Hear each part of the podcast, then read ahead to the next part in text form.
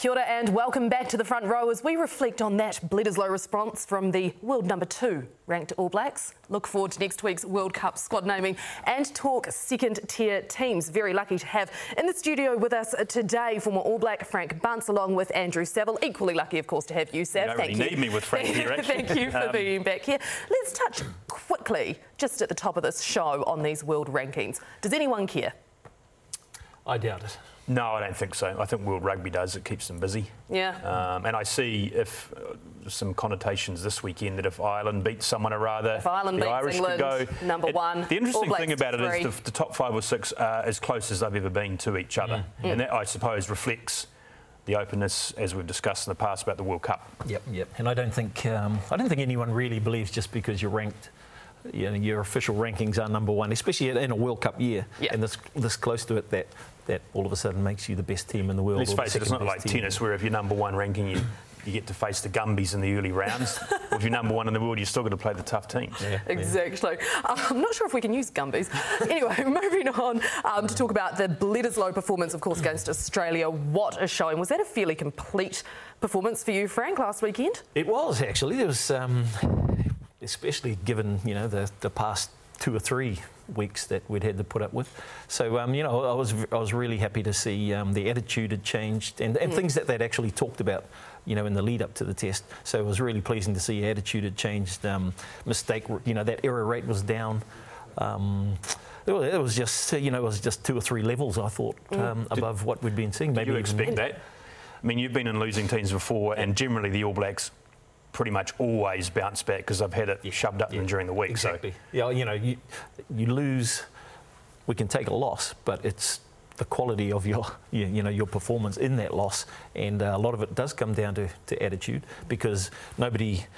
You know, you don't lose any ability. You don't lose any physical, any fitness, any. You know, there's nothing like that that um, that that you lose. But it's it's all about your attitude. You know, and then that gets a tweak during the week leading up to. Um, your game, and uh, and you you know most of the time you come out and you see a, a transformation. And given that it was at Eden Park, um, you know it was it was kind of always going to happen. Yeah. Yeah. I mean, the All Blacks wouldn't have want, wanted a loss, but as Yeah. Steve Hansen and Graham Henry always mm. said, you always learn more out of a loss. Yeah, Uh, and it's a massive wake up call realisation for some of these guys who haven't lost a lot in the All Black mm. jersey. This is what happens when you lose. Mm. This is the reaction from the public and the coaches. Yeah, And this is what you have to do what to you turn have to around. deal with. And also, I think we're talking transformation and a kick up the backside, and we talked a lot last week about all of those changes that Steve Hansen made. In hindsight, masterstroke.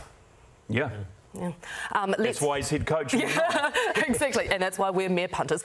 Anyway, let's go now to Steve Hansen talking about the team's response from their loss the week before.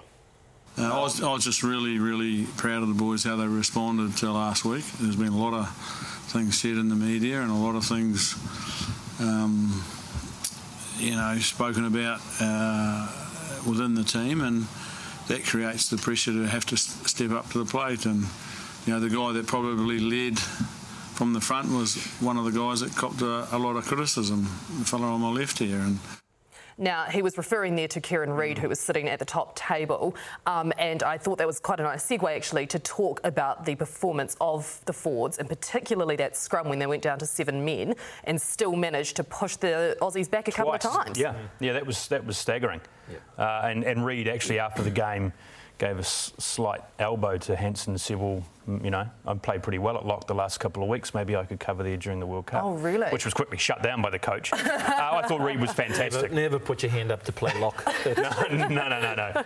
But num- number eight is such a key position to lay that platform, if you like, from the start. The link between the backs and the forwards, and Read just Yeah. hit everything that was moving early on Yeah. and set I think it that was one of his best games, um, sp- certainly this year, recent years actually. Um, but I, and I thought um, Hansen did the right thing in, in dropping Owen Franks and uh, bringing in um, Nepo Laulala, yeah. Nepo Laulala, yeah, and who, who played really, really well. As, I mean, as we said before, you know, they're looking for something different from their props now. And um, I, I read a stat over the last couple of weeks where um, our our um, props, especially our tight forwards, their carries and you know that work rate around off the ball, out of the scrums, etc., has been really, really poor. You know, and um, you just need these days. You need a lot more than just guys being able to anchor anchor scrums. So I think you know that was I think that was one of his. I felt sorry for the other two guys that Yeah. got dropped, but I thought that um, that Nepo Laulala really um, deserved that spot. Yeah. Um, let's hear now. We were talking about the attitude as well uh, from the team at that stage. So I wanted to go to Kieran Read after the Bledisloe win. He had some interesting comments on the lessons of the week. Have a listen. It's the week that's probably the biggest lesson for us. Um, you know, knowing how to prepare ourselves to get into a mental state and a physical state to put a performance like that. So that's the key uh, that us as leaders and, and guys in this team will have to make sure we bottle, I guess, and, and use later in the year.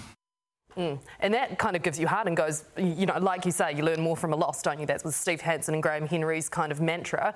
And that adds to that theory. Aaron Smith made an interesting point, and wasn't he outstanding on the mm. back of that forward pack? He said last week, every night before he went to sleep, he thought of that loss. That loss entered his mind. He said, not again. Yeah. Simple as that. And that then, when you go into a World Cup situation, are you still motivated by that, however many weeks later it may be? Well, that's yeah, that's the uh, that's the thing that you got to you got to find a way to be able to do it. Like you said, you know, we're gonna we should be able to bottle it and and you know open it at will. But um, it's the difficult part. You know, it's the it's the mental side of it. They're all Because- one-off games at the end, though, yeah, aren't they? yeah, It's- yeah, that's true. If if um, you can do what Aaron Smith did and go back to you, you know, because man, you, you have you have bad losses and it just you know plays with your mind all the time, and um, uh, you find yourself in a situation, you know, you, you think back to it, and uh, and that's the sort of thing really that you can you can use to motivate yourself in, in when you really really because I mean let's face it, and I'm not saying what did you say Gumbies, but I'm not saying that we've, they've got any of them in there, but there's going to be some games that are that are easier Yeah. than others. Not that that um, that uh, preparation should change, but when you really really need to dig deep. That's where you've got to find. you've got to think about the losses that you've had, the lessons you've learned, you know, and what motivates you. That's kind of where you need to be the whole time. And I wonder now whether that's something that the Wallabies will doing because, you know, there's always a loser, uh, loser rather. So let's go now to coach Michael Cheika on how they are going to take that drubbing. Be resilient. Don't let this uh, get you down. Like, yes, you're going to be sad, but um, and, and disappointed, but suck it up and get ready for the next one. Suck it up. That's very Aussie, isn't it? You've got to like Suck Cheika. it up. I mean, he has his detractors, but um, he's typical Australian in that despite getting thumped 36 0, he's looking Yeah. for positives and he's ready to move on and take it on the chin. I think they've been really Yeah. good. I Yeah. think they've they've really improved. You know, they've moved um, they've moved forward. Uh, that game, obviously, the one where they won, everything just worked well for them. But I think it too, it's on the back of, um, you know, Australia's never really had big ball carrying forwards. You know, we've, we've been lucky. You know, forever basically. We've had you know Maori, Polynesian, you know, and big white guys that have been able to run. It's just something that we've got: run, pass, tackle, kick in situations, and we've had that forever. Australia's never had it. They've had the odd one here and there, mm. but now you know you're getting a lot of, especially a lot more Polynesian guys that they're using, and that's I think it's got to coincide a little bit with that mm. this rise in the back line as well.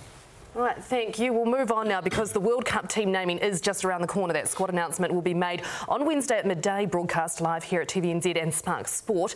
In advance, we've come up with who we'd consider our certainties versus the debatables for the 31 man squad. Now, this is obviously just our thinking. This does not mean that they are absolutely certainty, but let's an absolute certainty rather. But let's have a look at the forwards. Uh, most of these, I think, fairly straightforward. In this list, we're kind of going with the assumption that Ardie Savea will play at six, so Matt Todd is in as the backup open side. So who can still make it as a possibility there? Now, Atu Moli, Sav, this was your suggestion to put in. Good, good ball runner. Yeah. Um, good hands. Um, c- could be a could be a showdown between him and possibly Angus Ta'avao, but the loose forwards is where it's really It's- happening. yeah. There's there's probably two more loose forwards that need to go into that list of yours to make up 17, 18. Um, Matt Todd, I think, will be there because they, if, assuming they play this uh, six, seven, eight combo, Matt Todd will be on the bench. Um, Jackson Hemopo, I like his raw, his raw bonedness, if that's a word. Um, Versatility. But they've got they've got a few tough decisions to make. Yeah, who would you be going for, Frank? I don't even know, to be honest. put you on the spot. Out of, out of that, it'd be interesting to see if Liam Squire makes it um, makes himself ava- available. But Vaea Fifita's shown us that um, you know he can operate at that level. Um, it's always it's always where it happens in the loose forwards. Eh? We seem to have so many you know great guys around. Um, I don't know. I, to be honest, I couldn't even pick one. I'd be happy anyone in that Yeah. list would um, Yeah. would serve as the purpose for me. They've Yeah, got to- they've whoever got the, the, other, the other factor is you've got to take Retallick. Yes. Despite Yeah. the fact Yeah. he probably won't play against the Springboks in game Yeah, one, no, the you draw, need the draw is playing the against the Blacks here yeah. because then you've got those three easy games. Yeah. Um, so they have to think about that as well as an extra man, Yeah. if you like. I think whoever kind of clinches that spot, I don't think there'll be any doubt that they deserve it, but there will obviously be a lot of debate around whether someone else deserved it more, whether someone else should be there, as there always will be, of Always, course. yeah, exactly. um, all right, let's go to the backs then. Again, the certainties are fairly straightforward if we have a look there, barring injury, of course. Um, perhaps a question over Ryan Crotty returning from injury into the squad, but I don't know, surely that'll happen. We'll see. Time to debate, because that would leave, of course, Ngani Laumape out in the cold. Um, and a couple of other options there. Joshua at first five. I'm not sure what the selectors are thinking here, Sav. You might have more insight into whether they'll take a third first five. I don't think they will. Yeah. Um, I don't think they can afford to, given uh, Retallick's injury and a few other twists and turns. Hmm. Uh, Jordie Barrett could could be the unlucky one here. Because of Um, how Braydon Ennor's going and his ability to cover. Well, both Barrett and Ennor could be left out. Um, Right. But the, yeah, the mid, th- that's a tough call in the midfield, Mm, Frank. Yeah, Frank, you particularly have some good thoughts on this. Yeah, well, no, I was just thinking I wouldn't, uh, me personally, I wouldn't take um, Sonny Bill Williams or Ryan Crotty, to be honest. Um, you know, Crotty hasn't played for for a while now. Um, Sonny Bill Williams ju- coming back here, he had a great game the other night, admittedly. But uh, you know, I'm I'm more for taking Ngani Laumape and um, and Ennor probably. But um, I just think that um, you know they're they're young guys, they're in form at the moment, and I don't think Sonny Bill Williams and Ryan Crotty are going to win us a World Cup. You know, great players that they they are and have been, but um, they're not going to win us a World Cup. They're not going to lose us one, but they're not going to win us one. And you know, I'd, I'd be more um, more inclined to, to take a couple of guys that are just chomping at the bit. It's a shame there's not another Bledisloe because Braydon Ennor might have got a run. Yeah, And you yeah. would probably do a George Bridge and stand out Yeah, yeah. in a third Bledisloe. Yeah. Um, y- uh, Sonny Bill and Ryan Crotty, you know where you're going to get. And Yeah. in the past, these selectors have been very loyal. So I Oh, yeah. they will still I take expect them. them to go. Yeah, yeah. Yeah. Um, interesting to see what happens as well, just when it comes to the starting 15 on the wings. Um, on Sunday morning, Steve Hansen also talked about what the weekend's game had meant for All Black selections for this World Cup. Um, in some ways, it makes it easier because some people really put their hand up last night, and um, you know, where we had question marks, you no longer have question marks. So, but in other ways, as you say, it it uh, makes it a bit tougher too. Now, I read that as him talking, Bridge and Reece answering the question, saying they can Yes. stand up Yep. under pressure, right? Mhm. Andy Yeah. Balalala, to a degree. Yes. Even though he's played a f- more, more tests in the past. Yeah. So, do you take that to mean that potentially when we have this opening match against South Africa, that Reece and Bridge will maintain starting positions there?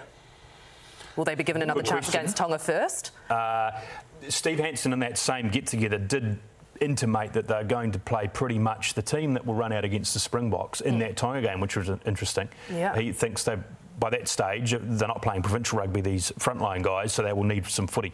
That's an interesting call. So Reece and Bridge could well start against the Springboks, Yeah. but then you've got that insurance policy of Ben Smith and Rieko Ioane have been there, done that. yeah. Who would you start on the wings? It's good to have options. Oh, I don't know because I, I initially I felt sorry for um, Ben Smith, Ben Smith especially, um, and then Rieko Ioane getting dropped. I mean, Ben Smith, world's best fullback for many a year, he's been shunted out to the wing while they've mucked around with this experiment with Mo'unga and Barrett, and it hasn't really worked, you know. And when you're out on the wing, you're sitting there waiting. Basically, for, for the ball to come to you, for things to happen. And I just thought it was funny that both Ben Smith and Rieko Ioane had were very, very quiet in the lead up to it. In the midst of all of this mucking around with the um, with the wasn't just combinations and getting out there, yeah. it? So you know, you don't lose class and you don't lose your ability. So these two have, but you know, Rieko Ioane when he was playing was probably up there with the, one of the best wingers in the world. You can't lose that in in the- the space of a month or so. So I think it's. It's got something to do with the tinkering they, they did in the back line. So I felt especially sorry for those two. But in saying that, George Bridge and Sevu Reece, man, they took their opportunities. chances, yeah. it's, it, it is the, Yeah. it's the, it's I the mean, way the ball bounces. Eh? You just it's not it's not their fault. You, I got picked. I went out there and I did my job. So. Yeah. And other teams would love to have Exactly. these sorts of It's headaches. I was going to say it's a Yeah. great problem Yeah. to have. Unfortunate for whoever kind of gets left out, but great problem from an All Blacks fan's perspective and Yeah. presumably from a selector's perspective to have. Um, all right, let's go now to the topic of second-tier international rugby teams. This has been a huge story on our website, One News Now, after TVNZ's breakfast host John Campbell went to Samoa. He was allowed pretty amazing access uh, to the team, showing just how much the odds can be stacked against minnow sides, particularly Pacific nations. Uh, best players have to go elsewhere basically to get paid. Often European clubs don't want them to play for their countries, and eligibility rules largely restrict players from representing more than one nation after their test debut, which can leave some in international exile. Charles Piutau comes to mind most immediately um, as one of a recent examples, uh, as a recent rather example of those. I really wanted to get your take on this, Frank, in terms of you, you said you'd seen the story. What did you think about it? Uh, nothing new, to be honest. Yeah. You know, that's been. It's not as if John Campbell went over there and uncovered something that people didn't know all about. It's been going on for forever. And uh, you know, when I played for Samoa in the World Cup, we had the fun res. We went out and you know. Picking the barrow. Picking the barrow, and you know, and pushed them around all the, over the show, and and they did the same thing. Well, I don't think it was a telethon, but people donated money, and you know, the the, the country did what they could, the people of the country. So um, it's nothing new. The fact now that um, you know it's professional and there's a lot more money to be to be made and missed out on, I think is the um, is the point. And what you, they were saying about the um, uh, the club teams that were putting pressure on some of the players not to, you know, not to represent their countries in international. That's been going on for a fair while. But I think, you know, I, I think mostly it happens in France it, more than any other country.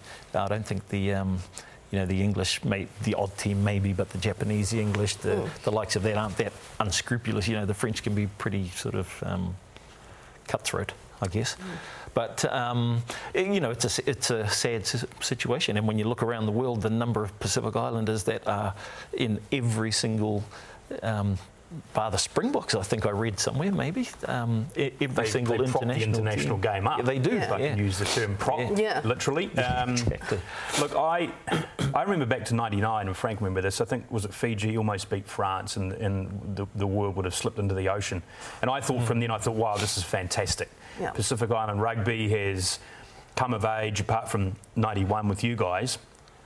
Um, but then it just seems to have Yeah, gone yeah. completely backwards. World, the problem is world rugby.